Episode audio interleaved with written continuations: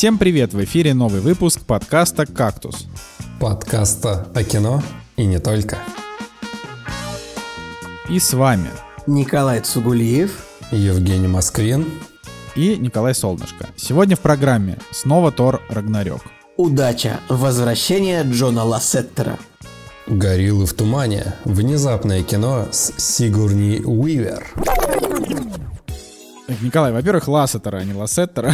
Что это вообще за Лассеттер? Блин, да? Ты, э, Он просто, всю жизнь ну, был Джон Лассетер, да. Ну, мне всегда казалось, что эта фамилия звучит как Лассеттер. Ну, типа, Тед Лассо, Тед Лассо, Тед Джон Лассеттер. Ну, э, блин, ну, извините, это же он э, обнимал кого-то, это не понравилось, правильно? Да, да, да. Да, это он обнимал и не понравилось, но я про это расскажу в свой монолог. Чё, ребятушки, 14 сентября мы записываем подкаст, да, и как будто бы уже все, уже осень на дворе. Так скажем, время идет, а лучше не становится, вот так я бы сказал. Я бы сказал, осень, время, когда у меня начинает э, забиваться нос, и я через нос начинаю говорить, гнусавить, и это, конечно, ужасно. Но, с другой стороны, люди, которые собирались э, во время записи подкаста у меня под окном, они все сидят по своим домам, потому что на улице холодно, идет дождь, и никто не мешает мне записывать подкаст так, как я этого хочу. Уже хотя бы это хорошо. А у тебя окна открыты, получается? Слушай, ну, сейчас закрыты, потому что что-то как-то прохладненько, но у меня теперь есть право. Я могу выбирать, открыть окна или закрыть, или частично открыть. Ну, короче, теперь никто мне не помешает, поэтому, с одной стороны, мне нравится это время, с другой стороны, вот это вот шмыганье носом, платки, постоянная течь. Да, Вот это, вот это минус, конечно. Есть такая история, что есть люди, которые зависимы от штук, которые пшикаешь себе в нос. И чем больше они зависимы от этих штук, тем больше у Чем, них чем больше нос- они пшикают, и тем, э, короче, это вот прям опасно, мне кажется. Замкнутый пшикать. круг, да. Вообще, я, конечно, хотел бы поинтересоваться, как у вас дела. Но так как у вас долгие истории, я расскажу сначала, как дела у меня. Потому что у меня недолгие истории. Во-первых, я, э, значит, э, сейчас смотрю сериал «Книга Боба Фета». И я хотел спросить, а мы будем вообще обсуждать книгу Боба Фета? Или Нет. чё? Или как? Ну, А- а почему? Если А почему? тебя же никто не может запретить рассказать про книгу Боба Фета, если ты ее посмотрел. Не-не-нет, я-то, я, ну я сейчас еще пока смотрю, но я просто к тому, что, а, а почему мы вообще его пропустили? Ну просто, как бы на минуточку, Может это быть, вообще-то потому хороший что сериал. у него рейтинг 7. Не знаю почему, Николай. Ну, ну, 7,2, да, как бы нормально. рейд. Да, это, конечно, не Мандалорец, но просто вот от людей, которые нас слушают, многое зависит. Напишите просто этим двум, значит, засранцам, чтобы они посмотрели книгу Боба Фета, чтобы мы нормально обсудили. Потому что я хочу сказать, что это как бы сериал, он хоть и не супер такой вот прям событийный, как Мандалорец, но это сериал, который как бы рассказывает абсолютно всю историю, которая произошла с Бобой Фетом с момента, как его сожрал червь в шестом эпизоде. И это прям круто. Ну, то есть, это как бы, да, он, он вот именно не такой прям динамичный, но он интересный. И суть блин, в том, то что как там бы это... во- просто 7 серий о том, как Боба Фетт переваривался в желудке. Нет, там про то, как э, Боба Фет из Bounty Hunter'а как бы превратился стал в сникерс, крестным в отцом. Snickers Hunter'а. В Twix Hunter. Ну, А, стал неплохо. крестным отцом, значит... А э, фета это сыр же или что это у нас? Фета? Он Ну не да, и- фета, он и- фет. Я знаю Бобу Фета. Просто сказал. Ну да, ну короче, э, вот 50 как он оттенков кулинарии. отцом, да господи ваши. Короче, как он становится крестным отцом на Татуине, и это просто интересно. Ну и плюс там как бы куча камео всяких. Там всего 7 серий, и часть из них, даже большую часть, снял Роберт Родригес. Может быть, это кому-то Вот, я интересно. хотел спросить, он все серии снял? Не, не все серии снял. Надо, кстати, сказать, ну, то есть, если уж быть честными с вами, то Роберт Родригес снял худшие серии. Вот, типа, лучшие серии снял не он, а, например, Брайс Даллас Ховард. Вот, если вы помните такую женщину, которая актриса, и она же в «Мандалорце» снимала какие-то серии. Вот ее серии Боба Фетта, они лучшие. Но в целом, там просто прикольно, что ты в какой-то момент, ну, ты, типа, не знаешь, что режиссер, и тут раз появляется Дэнни Трехо, и ты такой, да, я думаю, что эту серию снял Родригес. И там, типа, режиссер Роберт Родригес. Ты такой, ну, конечно. Блин, типа, смешно. В любом, в любом фильме, сериале можно сделать сцену в баре, где сидят Квентин Тарантино, Дэнни Трехо, э, Чич Марин. И, и- и это, ну, и это можно в любой сериал вставить. Ну, потому что в любой жанр можно вставить сцен- сцену в баре. И, как бы, и там будет просто какой-нибудь диалог э, с мексиканскими бандитами. И это, да. Очень мало таких, к сожалению, сцен, да. Надо Такие, смотреть, э, типа, Николай, расширенную что- версию «Убить Билла». Так какие дела у тебя? Я так и не понял. Да, я просто, это, это я сказал к тому, что, ну-ка, блин, давайте, я просто думал, может быть, рассказать пару слов, но нет, я не буду, давайте вы смотрите. А вообще у меня нет никаких дел. Я тут э, пребываю в достаточно веселом, э, веселом состоянии сейчас. Когда-нибудь э, через э, много лет я об этом расскажу. Вот, а вообще, я хотел сказать, что я начал читать книжку, которая называется, внимание, «Записки из Третьего Рейха. Жизнь накануне войны глазами обычных туристов». И это книга, которая, значит, ее написала писательница Джулия Бойт. Это не художественный роман, это как бы компиляция путевых заметок очень разных людей, которые приезжали в гитлеровскую Германию за несколько лет до того, как он начал, собственно, воевать с, со всей Европой. И, в общем, это очень просто, очень интересно. Очень любопытные современные аналогии, а, очень интересные заметки, потому что там, ну, это буквально очень любопытно читать, когда автор понимает уже спустя много лет, что там нацистская Германия, Третий Рейх, там, 30 какого-нибудь пятого года, это было государство, в котором уже были гонения, значит, э, евреев, это уже там была очень такая жесткая националистская э, политика, но при этом туристы приезжали в Баварию, бухали пивко, смотрели на горы и такие классно. вот. И, и, и, в общем, здесь просто в книжке собраны буквально все мнения от огромного количества абсолютно разных людей. А, там от обычных там американских туристов до каких-нибудь там политиков, спортсменов и прочих, и прочих. Поэтому я, я рекомендую всем ее прочитать. Это то, что я хотел сказать. Как у нас э, пошло разнообразие, да, мы про живопись рассказывали, ты теперь про литературу рассказываешь. А я на этой неделе сходил в театр. Вот так вот, ребята не в кино сходил, а в театр. Кинотеатры закрываются, а театры работают. Ну, пока работают. Пока а, актеры там не это. Да, да. Пока есть кому играть, да, ну так-то да. Слушайте, ну, интересный experience, потому что... Ты в первый раз в жизни, что ли? Да нет, ну, конечно, не первый раз в жизни, просто... Смешной вопрос. Просто... Не, ну, Жек, такой интересный experience, типа театр. Пятичасовой спектакль был. Я до этого был на восьмичасовом, но это было супер давно, еще на первом или втором курсе университета. Восьмичасовой часовая постановка «Войны и мир», и то это была, по-моему, только первая часть. Жесть какая, я ни разу не был на спектакле, который длится больше трех, мне кажется, с половиной часов. Ну вот, а здесь э, пятичасовой спектакль, ну, по-моему. А сколько было антрактов? Два антракта.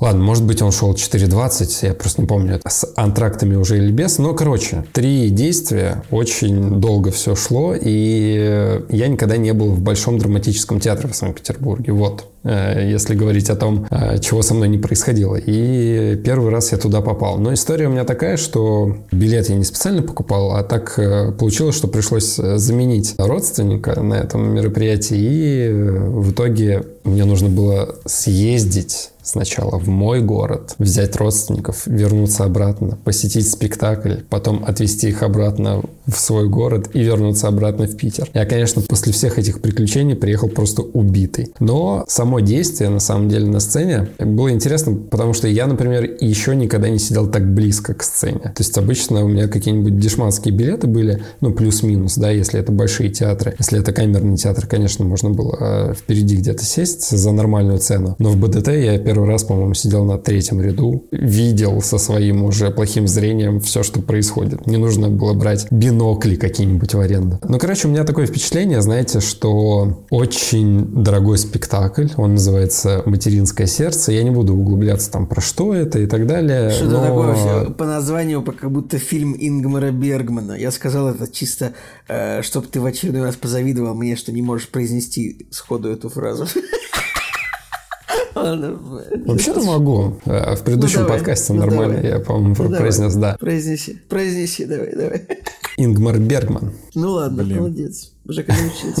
Ну, нормально, на 90% где-то нормально. Уделал прогрессирую все-таки 7 лет подкаст записывать. А еще скажи теперь еще Фрэнсис Макдорманд. Ладно, я же Фрэнсис Макдорманд. Хорошо, букву Д не забыл в конце.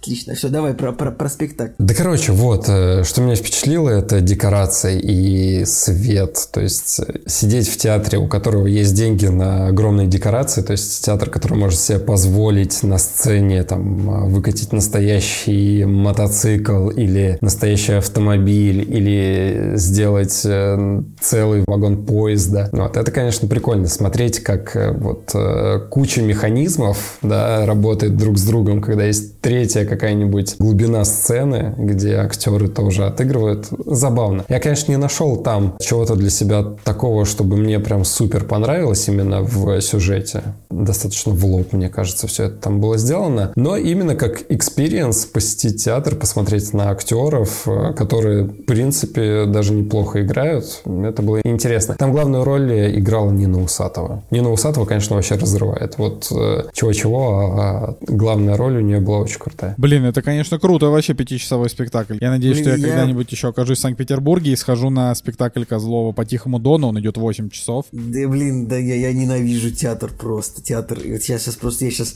буду вот, я, я такой, типа, знаешь, вот представляю, что мы тут, мы, мы типа записываем кактус live, типа, втроем, и у нас есть э, зрители, ну, типа, я не знаю, человек 100 как как, как, норм, как, ну, как, как популярные подкасты, и я такой, пытаясь, типа, нащупать свою аудиторию, я такой, я ненавижу театр, типа, вообще не могу сидеть, не могу смотреть, там просто это пытка для меня, и я такой, похлопайте, кто, ну, вообще не воспринимает театр, и такие люди такие, да, типа, Николай, мы с тобой, типа, театр вообще скучища, ты вообще правильно все говоришь, вот, такое мое мнение. Ну, тут Но... с тобой можно поспорить, на самом деле. Не, я, я, конечно, можно, можно поспорить, если, ну, множество людей, очевидно, любит театр и занимается этим, но это же просто мое мнение восприятие. Смотри, я на самом деле, когда шел на спектакль, у меня до последнего была мысль о том, чтобы на самом деле на него не идти, потому что у меня шило в пятой точке, я не могу на одном месте сидеть э, спокойно. И для меня это всегда пытка, то есть мне что-то чесаться начинает, хочется чихнуть, кашлянуть. Жек, ну во время, во время записи лайв-кактусов наших ты нормально сидел спокойненько, по два часа. Ну, старался, старался, да. Но тут пять часов, ну ладно. Я на самом деле нормально высидел, потому что, да, было интересно просто смотреть, э, как это все на сцене происходит, ну, именно как опыт. Вот, но я не могу сказать, что это мое, потому что и, например, повторить этот опыт я не хочу. Но были случаи, например, кукольный театр в Петербурге есть. Большой театр кукол? Да, Большой театр кукол. Я там был.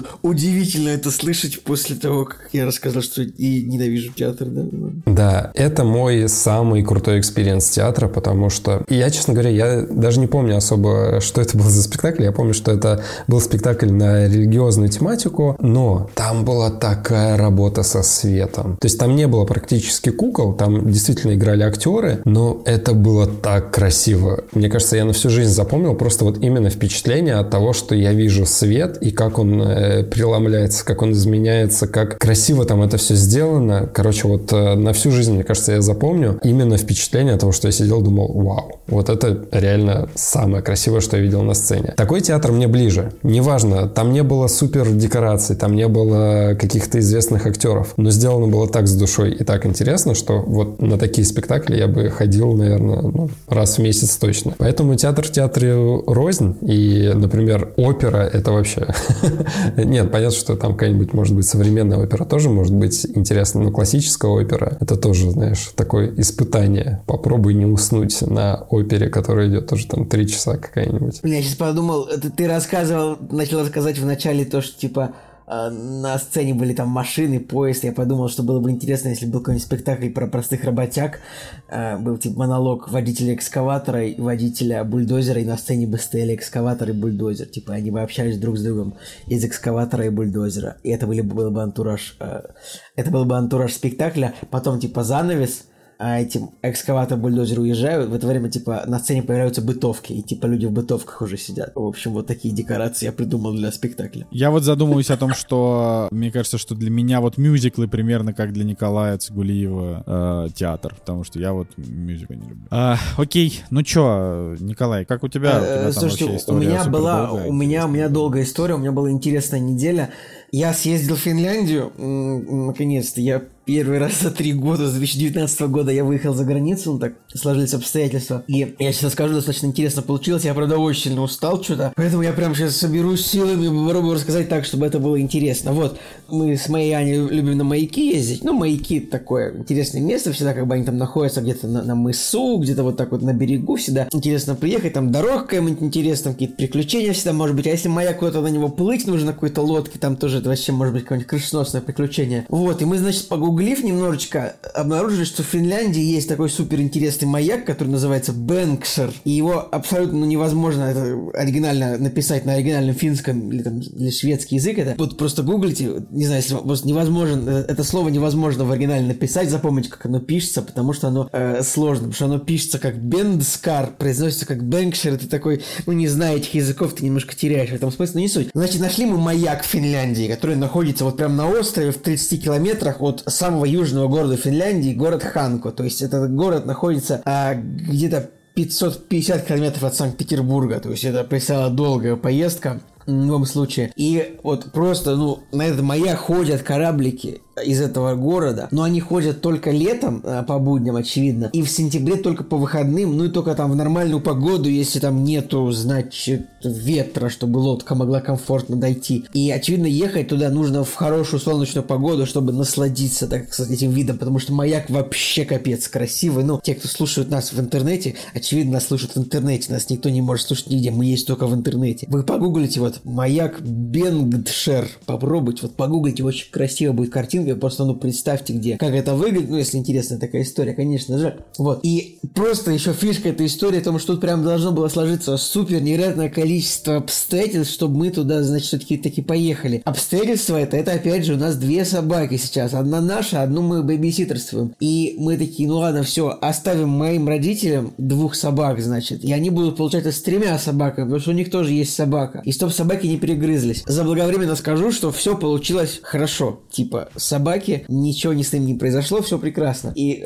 на, на один день с собаками остался мой папа, и как бы мой папа сидел с тремя собаками больше суток. Наверное, было бы интересно его в этом выпуске послушать, как бы он рассказал. Я, конечно, не буду приглашать его, но, в общем, он сказал, все было нормально. Итак, поехали, мы оставили моим родителям собак, быстренько что-то там забронировали какое-то местечко и поехали, значит, в Финляндию. Что, сейчас ходит много слухов о том, что, ну, мировая ситуация политическая непростая, ходит слухи о том, что к жителям России, ну, как бы плохо относятся на границах, где где-то еще, но как-то очень углубленно проверяют пограничники, но в итоге нет, все хорошо было. Правда, да, действительно очень долго было очень на границе с Финляндией. Финляндия популярная страна для туристов Санкт-Петербурга, потому что там можно на машине приехать, очевидно, ну и там на поезде, на чем на поезде уже нельзя, нам на автобусе близко ехать. И была большая очередь на границе, просто потому что финские пограничники долго очень проставляли стампы, потому что там было всего два человека, а очередь была большая, но это была суббота. Ну, я понимаю, что лучше не есть по субботам, но мы могли поехать только в субботу, потому что маяк, на маяк можно поехать только в выходной день, то есть в воскресенье, как в нашем случае. В общем, границу мы проходили долго, и это почти испортило впечатление, но была такая хорошая погода. В общем, пересекли мы границу и приехали мы жить в место, которое мы забронировали. Оказалось, что мы забронировали себе,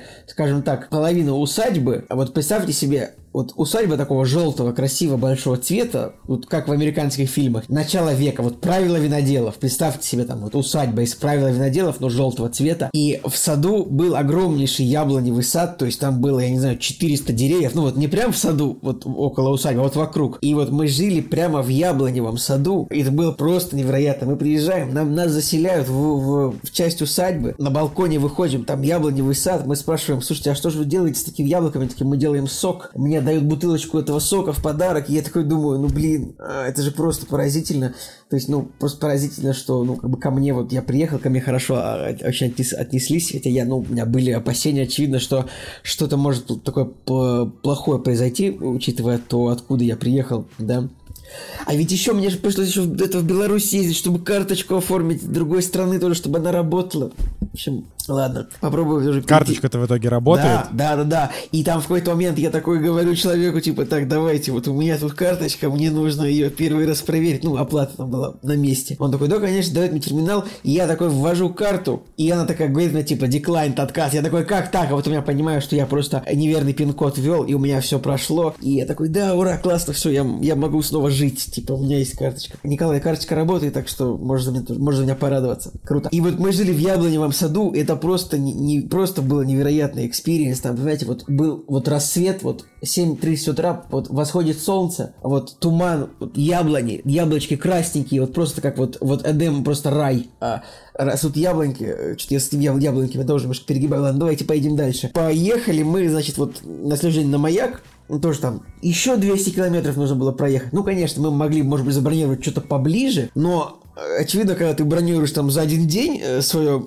размещение, то э, мест нормальных уже не будет, да, почти, что будет очень мало всего, либо далеко. Вот у нас получилось прекрасное место, но далеко. Мы приехали, на, значит, к маяку, нас посадили на корабль, мы поехали, приплыли к маяку, было вообще, ну, невероятно, там, тоже, ну, представьте, там пейзажи такой, типа, как, ну, такие шхеры, может быть, ну, конечно, похожи просто на Карелию, но очень интересно. Такое, представьте, название называется «Архипелаговое море». То есть прям архипелаговое море. Что-то такое в стиле пиратов Карибского моря. Ну, э, это просто часть Балтийского моря. Там чуть-чуть, если смотреть на юг от финского города Турку, может быть, это кому-то, ну, даст какое-то понимание.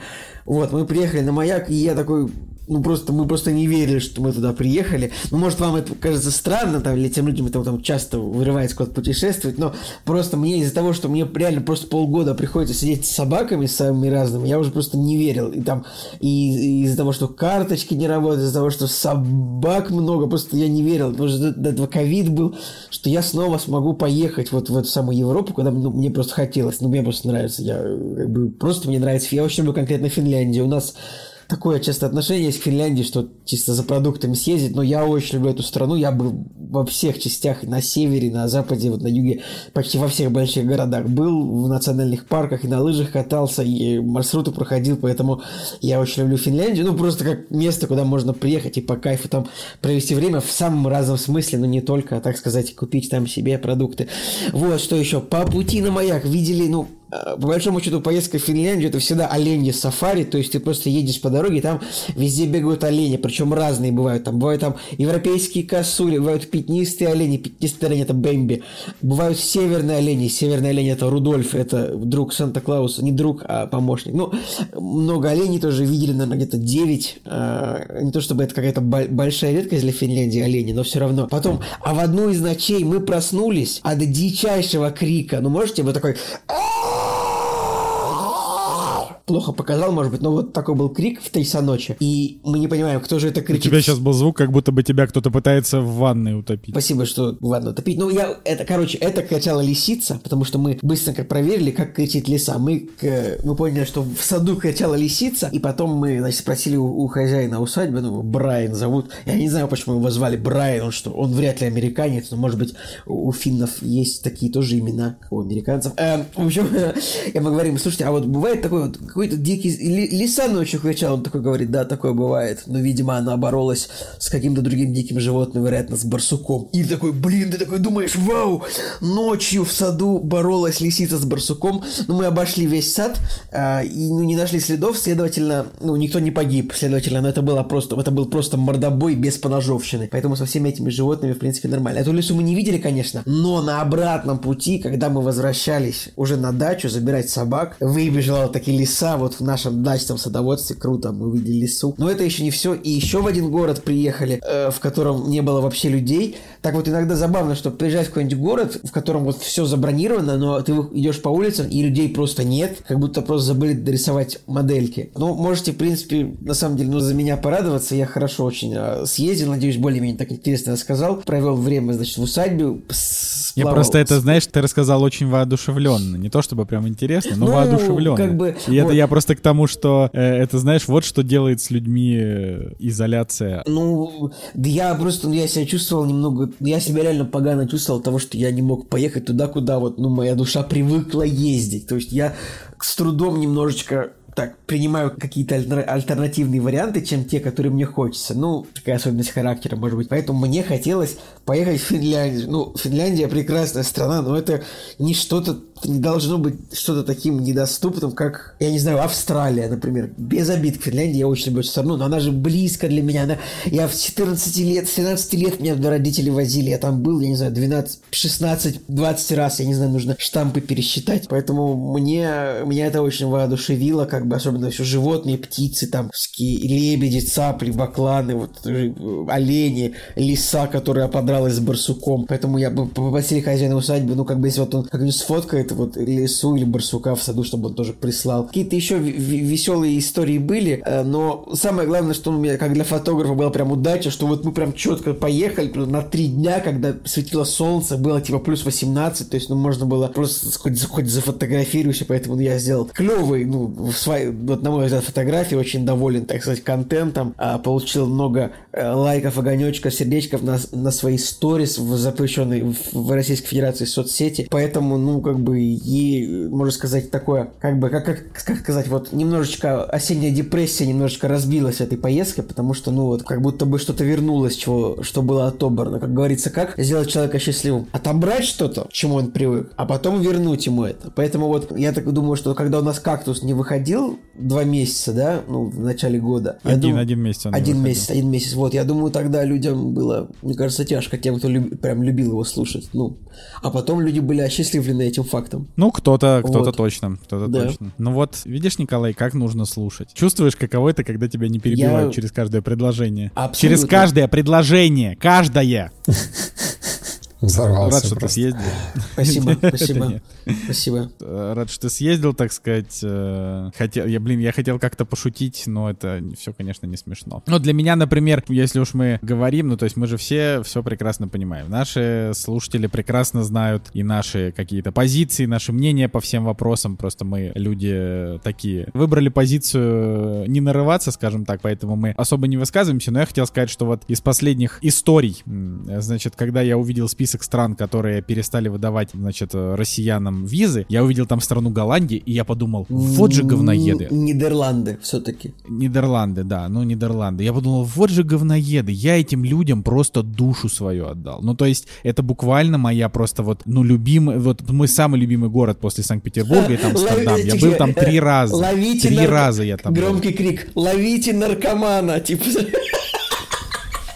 Ну, это... Только что тебе сказал, только что тебе сказал, Николай, как вот живется, когда, э, когда тебя не перебивают? Каждое предложение, мать честная. Я аж смешно пошутил. Да, смешно, да, нормально. А, короче, вот, и типа, блин, в Амстердаме реально три раза мы там были. И я такой думаю, ну как вы можете не пускать в Амстердам? Это же город, который фактически основал Петр Первый. Ну, типа, это же, ну как так-то?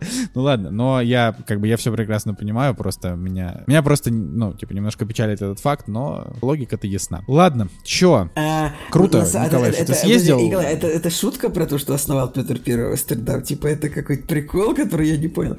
Это, это, это, прикол, но просто в, это прикол, но просто в Амстердаме типа Петр Первый. Он там много тусовался. Это я понимаю. У них взял там этот э, навыки кораблестроения, позаимствовал, так скажем. И вообще, ну типа в Амстердаме буквально про Петра Первого, ну типа много говорят и знают местные жители, то есть мы там много про это разговаривали, поэтому mm, они всегда Инте- говорили, что о, типа вы из Санкт-Петербурга, это прям города побратимы. Вот, вот так вот они считают. Плюс я на, на минуточку тоже напомню, что в Амстердаме есть филиал Эрмитажа. Петербургского Эрмитажа этажа, да. Но сейчас, возможно, ну, короче. он уже не он, возможно, сейчас закрыт. Короче, по поводу визовой истории, ну, мне тоже было вот прям очень грустно видеть все сообщения. Ну, это можно понять. Это, ну, как бы, я не буду никого осуждать, но мне, я скажу так, мне было грустно от решения многих стран, но мне также было, ну, вот, простите, мне было тепло и приятно ну, от решений других стран. Финляндии тоже, которая, ну, сказала, что, ну, мы не будем полностью останавливать, все типа того. Мне было это приятно, так сказать. Ну, я, я не знаю, ну, вы нас поймите, мы же все-таки живем в России. Не знаю, мы хотим просто хорошо, нормально жить, так, чтобы все хорошо, нормально жили. Короче, поехали обсуждать премьеры недели, и здесь у нас отбивка.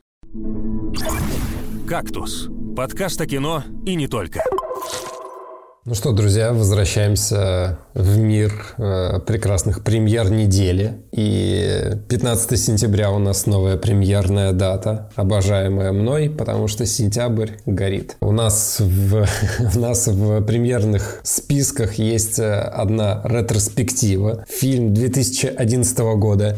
Мишель Хазанавичус, режиссер. В главных ролях Жан Дюжарден. И это, как вы поняли, фильм «Артист». Который взял, по-моему, 5 Оскаров, у меня оценка 9 ему стоит. И есть люди, я знаю, которые артиста не смотрели. Я не смотрел. Ты не смотрел? Мгм. Это очень, это очень крутое кино. Самое смешное с артистом, что типа, ну вот э, Хазанавичус выиграл Оскар, э, Дю- Дюжарден выиграл Оскар, и как бы и просто продолжили снимать свое не- непонятное э, как бы французское кино оба и сниматься, ну то есть С рейтингами 5 из 10. типа да. вообще Но никак не повлияло хорош, вообще кар- хорош. на их карьеру, это удивительно. Не, ну как бы Жанна Дюжардена знают, любят. э, Он, типа, Ну да, такой он красивый звезда, представительный француз. звезда франшизы Агент 117 или типа того. Ну, как, нет, ты можешь, ты можешь смеяться, Николай, но он все равно более успешный, чем ты.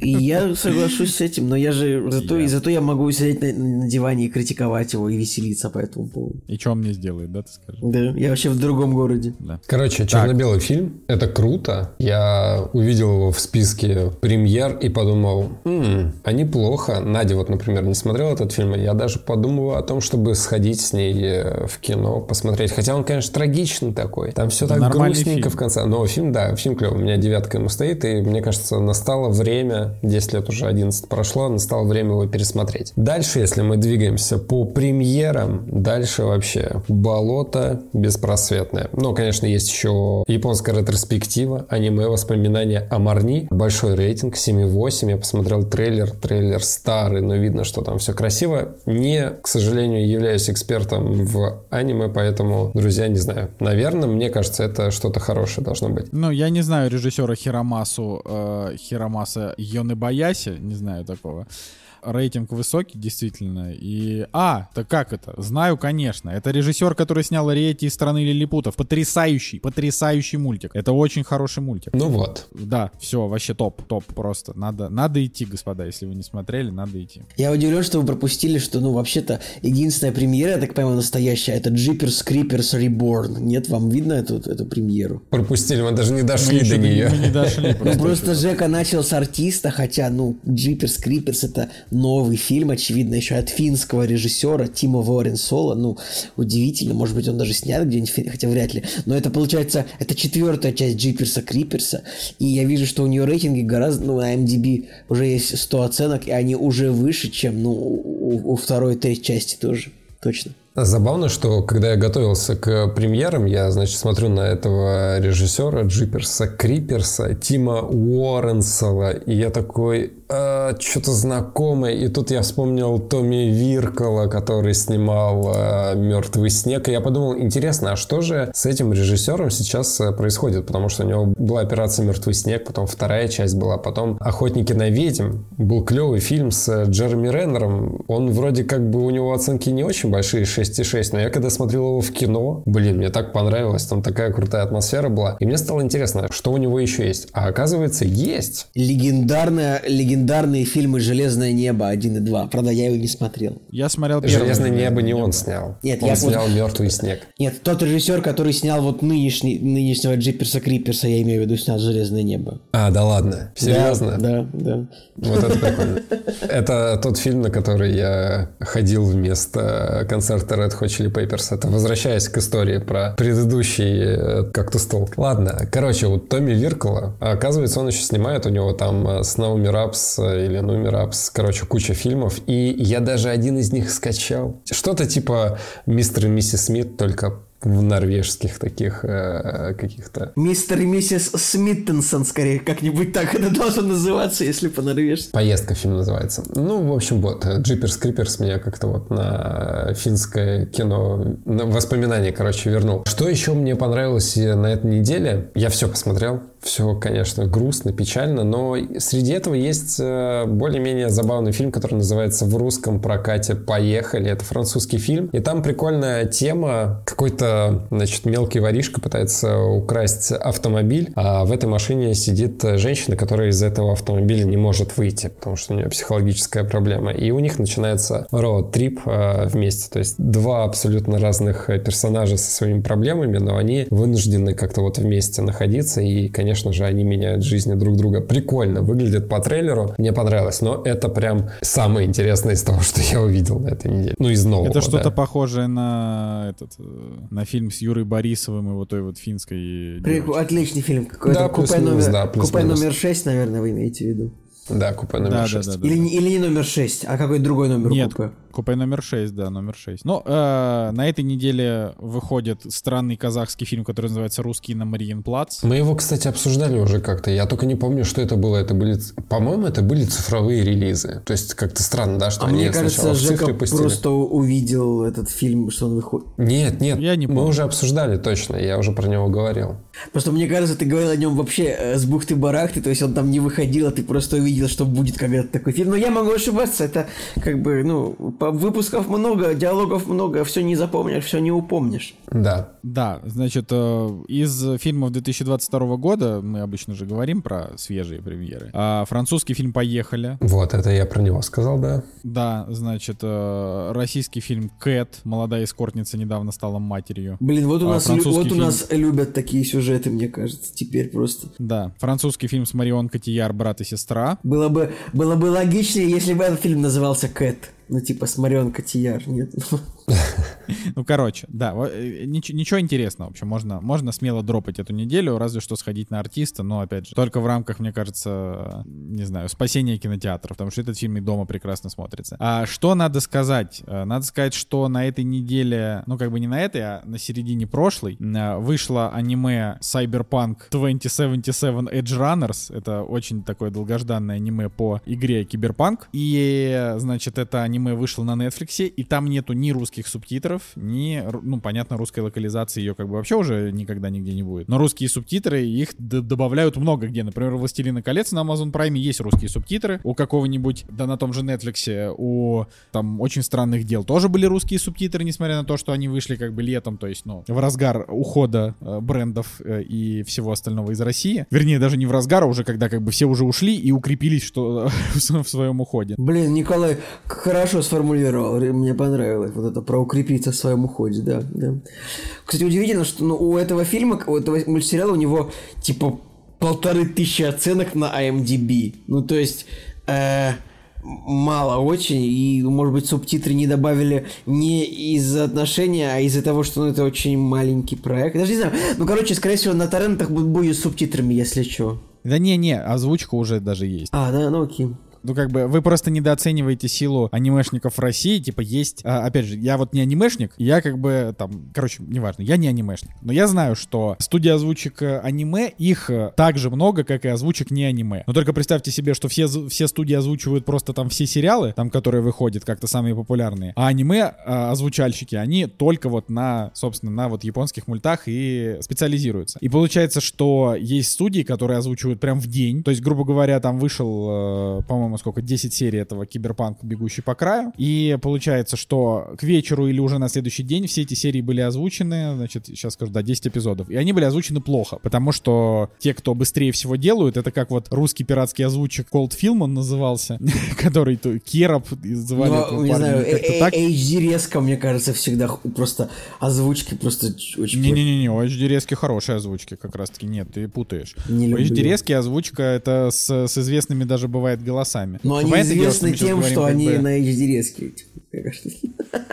В общем, э, там не самая плохая озвучка, самая плохая вот реально у чуваков, которые озвучивают типа в, первый же день, но как бы озвучивают э, как бог на душу положил, плохой голос, плохое сведение и так далее. Вот так же с киберпанком, но потихонечку уже начинают появляться и хорошие озвучки, и понятно, что субтитры. Поэтому посмотреть его уже как бы спокойно можно, без проблем. Да, так что вот это, ну, я могу сказать, то есть ты говоришь, это не такая большая премьера, это не настолько огромная премьера, как могла бы быть, потому что у нее не было нормального промо, но среди геймеров и среди анимешников это ожидалось. У нас не купили рекламу, как Аркейн покупали. Обидно. Ну, в, в следующий раз э, и Аркейн уже не купит. Ничего, может ко второму сезону Аркейн может, может еще купит ко второму сезону, может мы вырастем. А, а второй а Аркейна второй сезон еще лет через 6 будет, так что как бы ничего, ничего. Мы, мы от Ну, нашей через две- 3-4, ну как Наши бы, двери ну, открыты, друзья, вы возвращайтесь к нам. Ладно, ну, в общем, э, по большей части я это сказал, в том числе потому, что на этой неделе, я, Женя, поправь меня, если я не прав, но вроде как нету хороших э, цифровых премьер. Ну смотри, я просто считаю, что 21 числа мы потом будем записывать э, следующий подкаст, и 21 выходит э, сериал «Андор». Так, э, ну да, так Да, то есть это и- на грани этой недели и Можно, следующего давайте я обсуждения. немножечко, мне кажется, будет Андор. Неужели он Андор?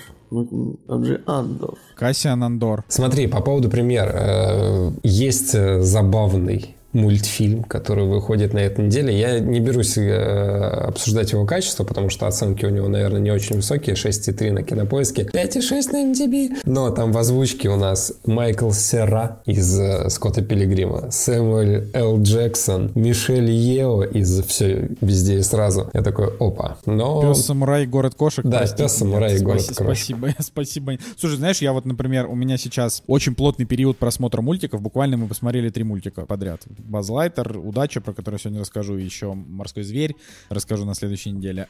Короче, вот, например, в мультике «Морской зверь» там в озвучке принимают участие Джаред Харрис, вы должны знать, кто это, и Карл Урбан, вы должны знать, кто это. И как бы, когда вот Карл Урбан озвучивает персонажа в мультике, это вообще хрень какая-то собачья, честно говоря. Ну, То есть ты такой думаешь, а где же, где же вот, ну...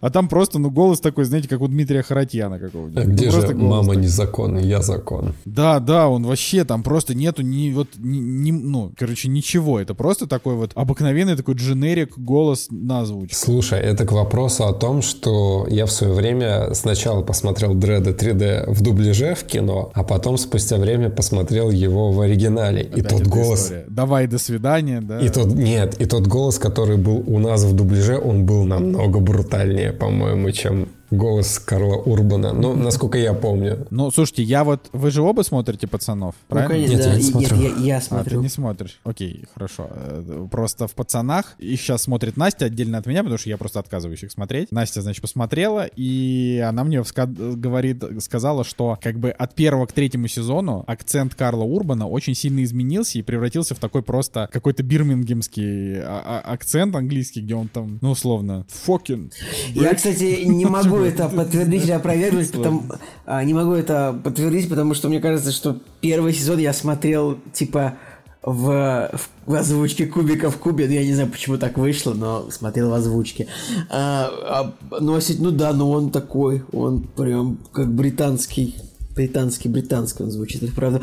Блин, я все еще уверен, что правильно будет говорить Касян Андор. Ну, мы, это, мы еще послушаем это, как это будет в сериале сказано. Ну, Послушаем, блин, он что же Марк Фейгин нам скажет. Он же, он же в, в изгое один был. Блин, надо, можно же, надо, надо узнать точно. Ну, Мне прям, мне прям вся душа требует поставить ударение на первый слог в этой фамилии. Окей, тогда, ну, правильно, правильно упомянуть, что Андер выходит, потому что это действительно мы, мы откроем на следующей неделе премьеры, его уже э, в этом в списке на следующую неделю их не будет. Но тут что надо сказать? Я вообще, как бы прежде чем мы там перейдем дальше, мы, получается, Боба Фета скачали себе с торрентов еще когда он вышел, это было довольно давно. И потом в какой-то момент подумал, блин, что-то вот нет у меня настроения это все дело смотреть. И вот сейчас мы как бы смотрим, да, там спустя, я не знаю сколько, ну там 8 месяцев или 9 или когда там вот он, вышел, и получаем удовольствие. И я вот потихонечку понимаю, что вот если сравнивать стиль, а, вот есть Disney да, ну как бы огромная мышиная корпорация, да, и у них есть Marvel подразделение и Lucasfilm подразделение, которые им принадлежат. И вот Marvel подразделение делает сериалы, которые все на смехуёчках и, и с очень такой слабой графикой, даже несмотря на то, что они мне, в общем-то, все нравятся, да, ну там почти все. Но в них как бы очень слабый графон, очень слабый, там по большей части. И они делают акцент там в основном просто там на всяких шутеечках, там шуточках, прибауточках, бла-бла-бла. А вот Lucasfilm подразделение, они как бы, у них, на во-первых, серьезных щах. Ну, то есть дело даже не в серьезных щах. Просто вот, а, так как, опять же, Николай, ты сериалы Marvel не смотришь, поэтому тебе вообще не с чем сравнить. Но вот представь себе, что вот все сериалы Marvel по уровню графики, они примерно, ну, чуть лучше, чем Тор, Тор 4, потому что Тор 4 там совсем, конечно, глухой ад. Вы сейчас об А этом я говорить, но... не заметил этого. Ну ладно. Ну, ты не заметил, знаешь, я, мне тоже фильм понравился, но типа там спецэффекты худшие из всей вообще вселенной этой. Ты просто посмотри ролики на ютубе, ты все поймешь. Просто хуже вообще не найти. И вот как бы сериалы Марвел, они за исключением сериалов, в которых спецэффектов в принципе мало, типа э, Хоукая, да, там вот такие вот, там все выглядит, ну, как бы, как будто бы там дешевенько очень. И, ну, мы знаем этого причину. В это время ты смотришь Боба Фета, это вообще спин да, и там вот делают огромную там куклу Яка, например, да, и вот там, например, есть момент, когда вот там Боба Фет путешествует на Яке, и потом он его отпускает, говорит, все, тебе пора, и Як стоит, и у него типа слезы из глаз текут, придется расставаться, и ты понимаешь, ну это кукла, ну какая крутая. Или там, например, есть сцена, где там буквально на протяжении там 10 минут минут они прям собирают космический корабль. То есть прям не спецэффект, а вот прям берут там, приваривают железки. И ты думаешь, вот почему в рамках одной компании одни заморачиваются, а вторым вообще по херам. И это я просто к тому, что вот я, смотря Боба Фетта сейчас, и посмотрев до этого, там, не знаю, 6 сериалов Марвел подряд, я понял все-таки, насколько мне не хватало вот таких вот практических спецэффектов. Поэтому я буду смотреть Андора или Андора, да, потому что я просто вот, я хочу больше такого. Мне это приносит удовольствие. Это и развлекает, и как будто бы ты видишь, что люди над этим качественно поработали. Так а по поводу этого сериала и спецэффектов, на самом деле, какая история? Допустим, «Мандалорец» и «Боба Фетт», они сняты на фоне LED-экранов, которые что-то там практически в реальном времени проецируют графику. То есть не зеленый экран, а уже так, другая технология, да? Подожди, ну, например, Татуин там построили просто. Условно, большинство кадров, да, снято так. Может быть, частично на зеленке сняты, но основная технология там вот такие большие LED-экраны, и как бы они проецируют вот этот задник нарисованный. Поэтому выглядит так круто, и так быстро относительно можно это все делать. И, по-моему, даже в России первый проект с такой технологией запускается или уже снимается с Александром Кузнецовым там в космосе. Так вот, Андор или Андер специально для Николая, он снимается не на этих LED-экранах, они его снимают на натуре как можно больше, то есть специально там идут в Гималайи, чтобы снять какой-нибудь кадр. То есть, если ты посмотришь трейлер, э, видно, что он выглядит по-другому. То есть ты думаешь, что Андер будет хуже, типа как Marvel? Нет, я наоборот думаю, что он будет лучше. Ну, посмотрим. Потому что там больше натурных съемок, и э, я посмотрел всех, кто причастен там к этому проекту, куча просто каких-то продюсеров, сценаристов э, именитых, кто делал клевые проекты, и они же делали «Изгой один», но режиссер другой, то есть э, поменяли режиссера,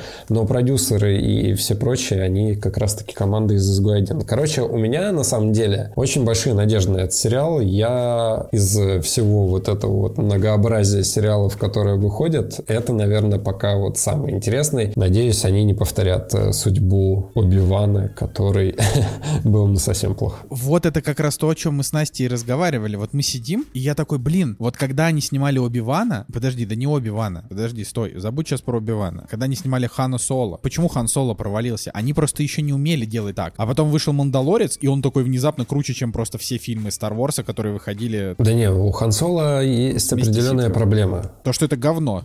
У Хан Соло проблема в том, что его снимали одни режиссеры, а пришлось переделывать другому режиссеру. Такие проекты никогда удачными не выходят. Жень, но фильм-то сам по себе целостный. Он просто резиновый, он как будто не настоящий. Ну да. Он просто норм на 6, ну как бы, но это просто такое себе кино с очень банальным сценарием вообще. А вот как бы когда ты смотришь Мандалорца, да, тоже супер банальный сценарий, типа учитель-ученик, там существо, которое надо защитить, что Блин, угодно. а я все Но еще, при этом это я все смотрится- еще жду продолжения Хана Соло, типа, как эту историю продолжат там. Мне понравился этот, Да. э, ну, там, я не помню, там погиб злодей в исполнении Пола Беттани. Но в любом случае, там Дарта Мола же показали. Мне ж- я все еще жду, блин, верните Дарта Мола в Star Wars. Покажите, как он там. Ну, я тебя в этом плане не поддержу, но типа я вот у меня Хану Соло Звездные войны истории стоит оценка 7. Я вот, ну я его помню как плохое кино. Но как бы суть-то в том, что, а, ну там был неплохой Вуди. Вуди Харрельсон, там, Дональд Гловер, Да, Вуди Ньютон. Харрельсон, он Неплохой актерский состав так-то, только фильм как будто не про, не про Хана Соло, а про непонятно что. ну, типа. Ну, короче, они все равно тогда еще не умели делать. Просто вот когда появился Мандалорец, а, образовался жанр, то есть как бы вернулся жанр космического вестерна, да, только еще вот во вселенной Звездных войн без вот этих вот джедаев, вот этих надоевших и так далее. И вот это смотрится круто, потому что Боба Фетт это вот сериал про как бы про крестного отца и мафиозные разборки во вселенной Звездных войн. Вот про что будет Андер, ну, как бы он, скорее всего, будет уже такой более, э, скажем так, классический, типа там какой-нибудь миссия, которую надо выполнить, чтобы там, не знаю, не погибло много людей, ну вот это вот. И я, короче, к, к чему? К тому, что и вот на данный момент мое мнение следующее. Тем, кто делает Звездные войны, вот локальные истории у них получаются лучше, чем глобальные. Потому что все глобальные истории, они выглядят одинаково. Есть какой-то большой лазер размером с планету, он что-то уничтожает, но у него есть штука, которую можно взорвать. И это делается три раза на протяжении э, фильмов по Звездным войнам. Типа в четвертом, в шестом эпизоде и в седьмом эпизоде. Поэтому, как бы, на мой взгляд, это, как бы, это, ну, это хренотень. А вот э, локальные истории, когда просто шныри куда-то там ходят туда-сюда, что-то там дерутся по улицам. Вот это нормально. Поэтому ждем. Андера ждем. Поэтому я, пацаны, я прям вам советую посмотреть Боба Фетта, чтобы мы обсудили, потому что мне кажется, он крутой. Там вообще в середине сериала появляются какие-то хипстеры в одежде, просто вот как, ну, знаете, вот в обычной одежде, типа, как, которую носят хипстеры. Я такой, почему вы их добавили, откуда они? И даже они там в тему. Ну, то есть он такой, э, немножко с этими, с э, даже экспериментами какими-то. «Кактус» — подкаст о кино и не только. Ну, в общем-то, друзья, дошел наконец-то Тор 4, Love and Thunder, Любовь и Гром. Любовь и основатель.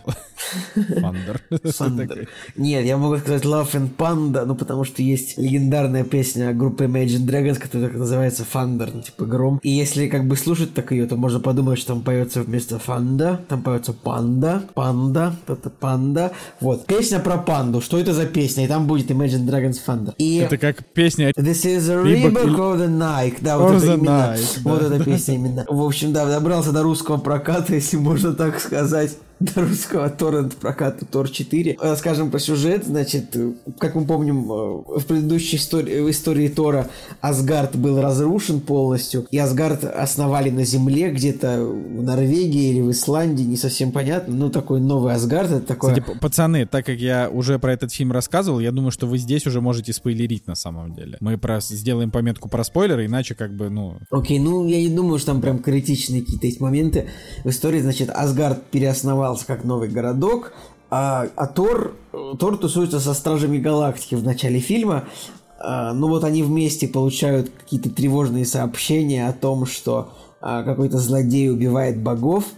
И Тор такой, ну я полечу, значит, и с ним разбираться. Там очень смешной момент, когда Тор прощается с э, Питером Квиллом из Стражей Галактики. Ну, то есть, единственное, мне вообще, мне, мне показалось, что что-то с Крисом Пратом не то в этом фильме, или он как-то то ли постарел, то ли прическа не та. Нет, вам не показалось что-то? Да слушай, его выдернули, наверное, из Мне вообще, мне, какого-нибудь. мне вообще показалось, что дублер Криса Прата или дипфейк, ну, не знаю, почему-то, может быть. А может, я никогда не смотрел просто на телевизоре фильмы с Крисом Пратом, и поэтому он мне показался по-другому выглядящим. Не-не, он там по-другому выглядит, да, ты прав. Он реально, ну вот Николай, он другой вообще какой-то, просто другой мужик. Странно. Подождите, еще раз, вы чё? Что странного-то? Единственный оригинальный голос, который остался, в этом это голос, Да какой который голос? переводит... Какой голос я тебе про лицо говорю? Мне вот А, вы про на лицо. лицо. я смотрю какой-то причес, то есть и при- прическа другая, одежда другая, лицо как-то по-другому выглядит. Из Я такой, сериала просто забежал. Вот, я такой смотрю, реально такой, что-то дублер Криса Прата, это и двойник его, дипфейк. В общем, странно мне он показался, очень как он выглядит, но не суть. Смешное там прощание, конечно, Тора с Стражами Галактики происходит. Оно прям смешно. Я прям смеялся там в этом моменте. Оно, конечно, было в трейлере. Вот когда он типа смотрит в глаза, а тут убирает лицо. В общем, это смешно, да. Тор, ну и одновременно нам показывается злодей, как бы, которого играет Кристиан Бейл. Конечно, злодей так себе, на самом деле, вообще ненужный персонаж какой-то. Кристиан Бейл, значит, э, показывается, что вот этот персонаж по имени Гор, он потерял дочь из-за того, из-за того, что Бог оставил его народ, и к нему попал меч, э, которым можно убивать богов, и он решил мстить богам, убивать богам, да? Вот, и таким образом он, значит, решает напасть на Асгард, похищает в Асгарде детей, ну и с этого момента как бы Тор объединяется вместе с Валькирией, и да, и также самое главное, что э, бывшая женщина Тора, которую играет Натали Портман, она, значит, заболевает раком и думает, что, может быть, ее спасет Мьёльнир, который ее зовет. Она приезжает в Асгард, берет Мьёльнир, становится женщиной Тором. Ну, это тоже такой смазанный момент, вот она просто становится женщиной Тором, типа просто ее зовет Мьёльнир, она становится женщиной, женщиной Тором. Ну, в общем, Тор объединяется с двумя персонажами, как бы с Валькирией в исполнении Тессы Томпсон и с э, женщиной Тором в исполнении Натали Портман, э, соответственно, и начинают биться со злодеем Кристианом Бейлом. В принципе, в принципе, вот фильм, он такой получился, как будто бы... Мне он понравился довольно, в принципе. Он веселенький, такой красивый, шуточки. Вот, вот.